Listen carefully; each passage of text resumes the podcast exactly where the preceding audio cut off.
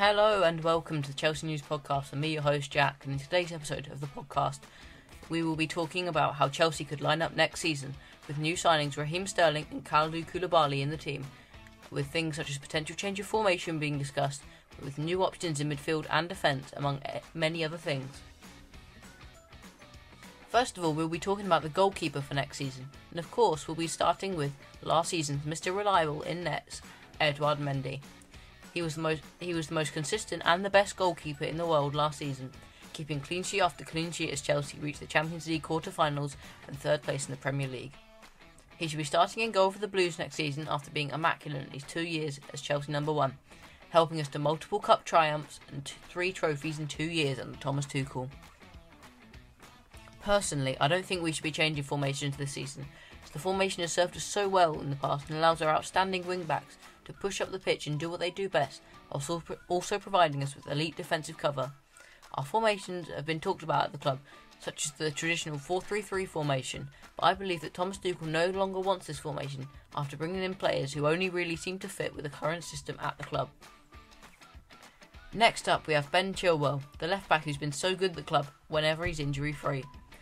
As of late, the Englishman has been sidelined a worrying amount and was even forced to miss most of the season with an injury, which truly was a massive loss for the club. On his day, he's the best left back in the world, and when playing in the system that we have been at the club, with that 5 2 3 almost, but it can alternate, he's, he's a force to be reckoned with when he runs rampant down that left side of the pitch where he's most comfortable. Should he be able to stay injury free this year, he could be crucial as Chelsea look to compete on all fronts with their new revitalised team, which includes the likes of Raheem Sterling and Kalidou Koulibaly, along with a few others uh, that haven't as of yet been confirmed by the club.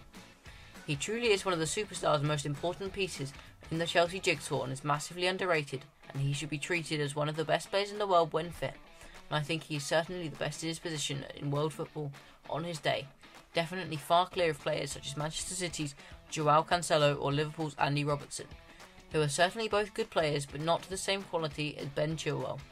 And yes, of course, when you lose a player like that early on in the season, Without him, uh, without him, or a player of his importance to the squad, many other teams would have finished a lot worse off than Chelsea did.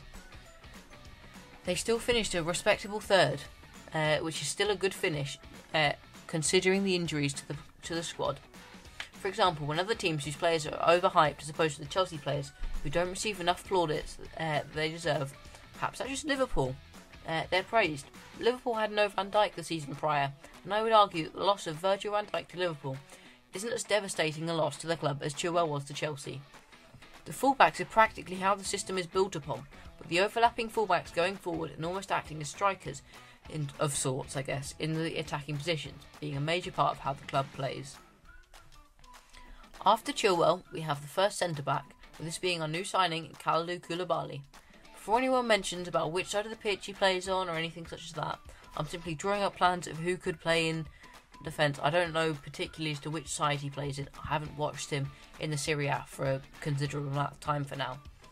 He seems to still be a very capable centre back and one that Chelsea have reportedly agreed a fee for, um, which is set to be around 33 million euros, uh, and he could be a very competent addition to the team. This is an amazing signing for the Blues, and I believe that he could be the centre back to lead us forward for many years to come. The main stumbling block for the club, however, could be in could indeed be his age, uh, paired with him not having played in the Premier League before. In the Premier League, usually for new players, it takes young players a lot of time to adjust, and with him being 31, who knows how he'll do in the best league in the world. But indeed, I'd be interested to see, however, he would how he would sl- slot into the team, however, and how he'd be able to help our younger defenders. He hopefully he can be able to mentor and like help them grow and become the best players they can in the Chelsea first team. He's also captain of the Senegalese national team, which is a testament to his leadership abilities and shows that he's capable to lead a dressing room and will hopefully be a positive influence upon the squad. And the young player in particular that I was speaking of that he could help develop is none other than another player who's linked with moving to Stamford Bridge this summer is current Juventus defender Matthias de Ligt. De Ligt has been a superb young player over the past couple of years after helping Ajax a Champions League semi final as a captain all but four years ago before moving to join Juventus in a £75 million move. He's done well at the club and is now set to be looking for other challenges abroad, with Chelsea one of the two horses moving to sign the Dutchman this summer, with the other being Bavarian giants Bayern Munich. Thomas Tuchel is said to be extremely keen on the player's signature, and he could be a player not just for now for the manager Thomas Tuchel, but one in the future looking forward as well, which is something the new owners in Todd Boehly and the Clearlake Consortium are interested in giving Thomas Tuchel, which looks to be a breath of fresh air from the previous owner Roman Abramovich uh, his re- regime under which managers were chopped and changed and they should not perform for even one season at the club.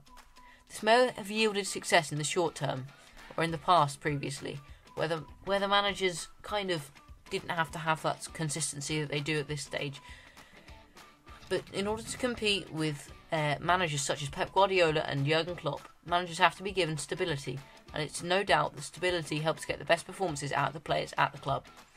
They can also help implement their playing style by their own players and so forth, whereas chopping and changing managers doesn't really guarantee that the manager gets the players to fit his playing style. More just players that he kind of has to mould and adapt, but don't really fit. If Thomas Tuchel can really, really get his players, such as Matthias de Ligt, such as Kalidou Koulibaly, such as Raheem Sterling, I believe that Thomas Tuchel has the ability to mould them into a treble winning side. This is something that Todd Boehly is keen on giving Thomas Tuchel as he wishes to kind of catch up with the big two of late in Manchester City and Liverpool. And he hasn't really been able to do that in past because he hasn't really been given any signings of his own. Anyone that mentions either Saul or Lukaku, there's the argument kind of supporting my own statement before. Thomas Tuchel is said to have been chasing Erling Haaland all of that summer, was reportedly offered Romelu Lukaku as the next best thing on the market.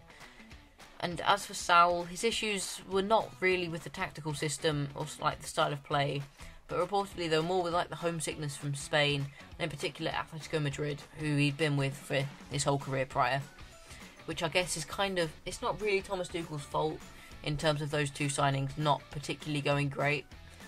I feel as though there wasn't really much he could have done either way. Lukaku kind of messed it up after that Sky Italia interview, and Saul never really would have fit in the team in terms of his homesickness issues.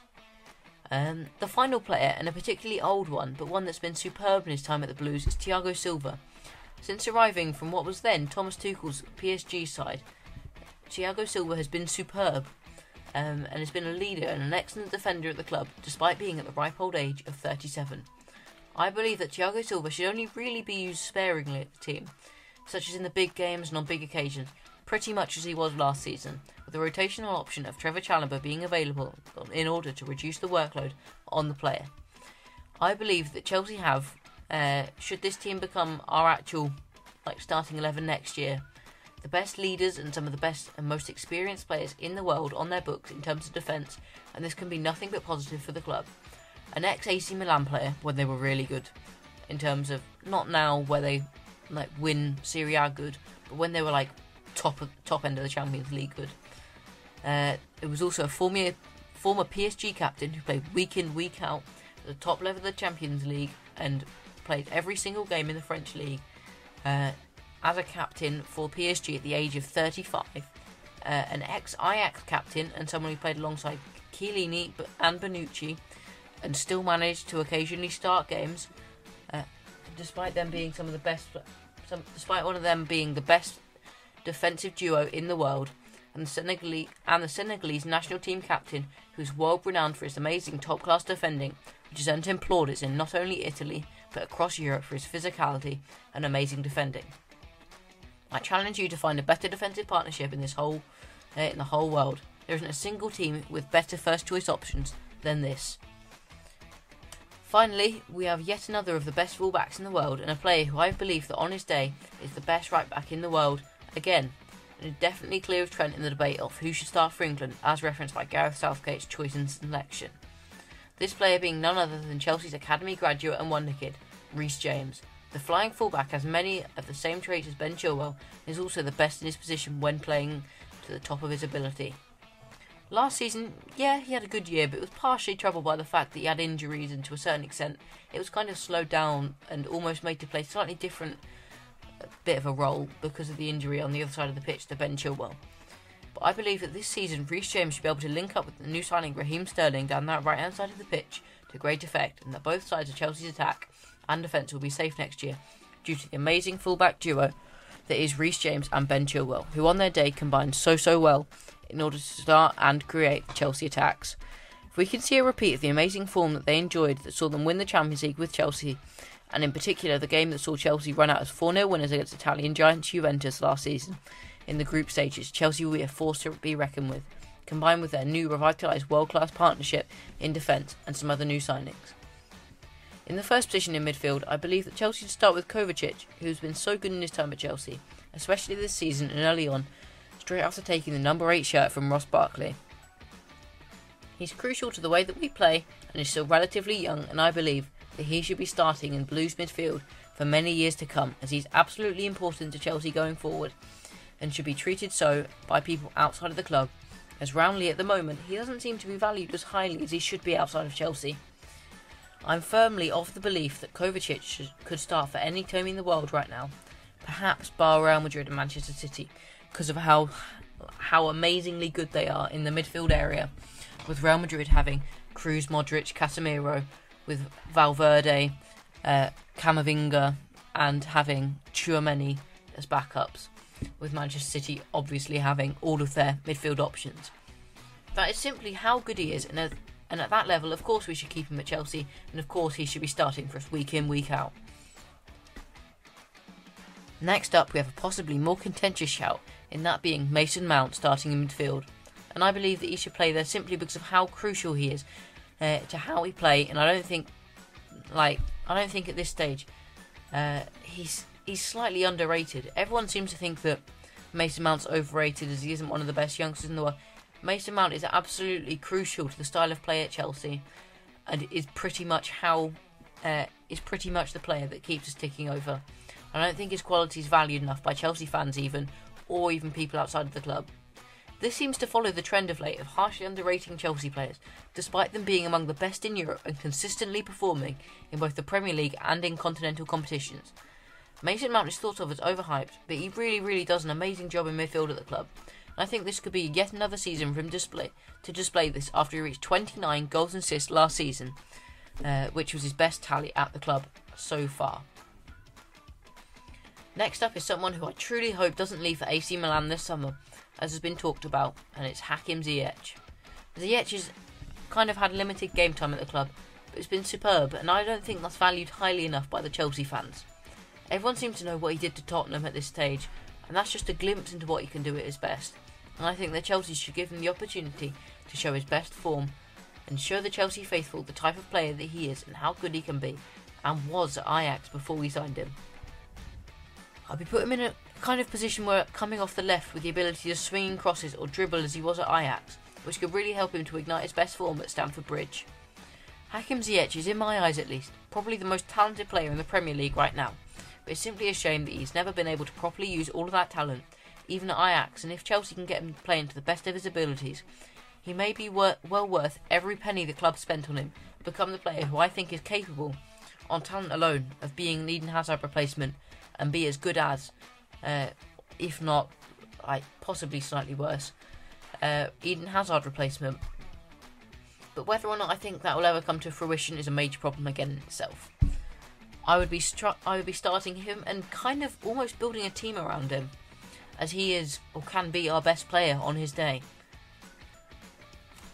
In the striker position, and one that's been talked about quite a lot this summer, is the departure of record signing Romelu Lukaku. Romelu Lukaku obviously arrived at the uh, obviously arrived at the club for over 100 million pounds last summer and kind of flopped. Um, and I think that Chelsea have a ready-made replacement as their second most expensive striker or player ever.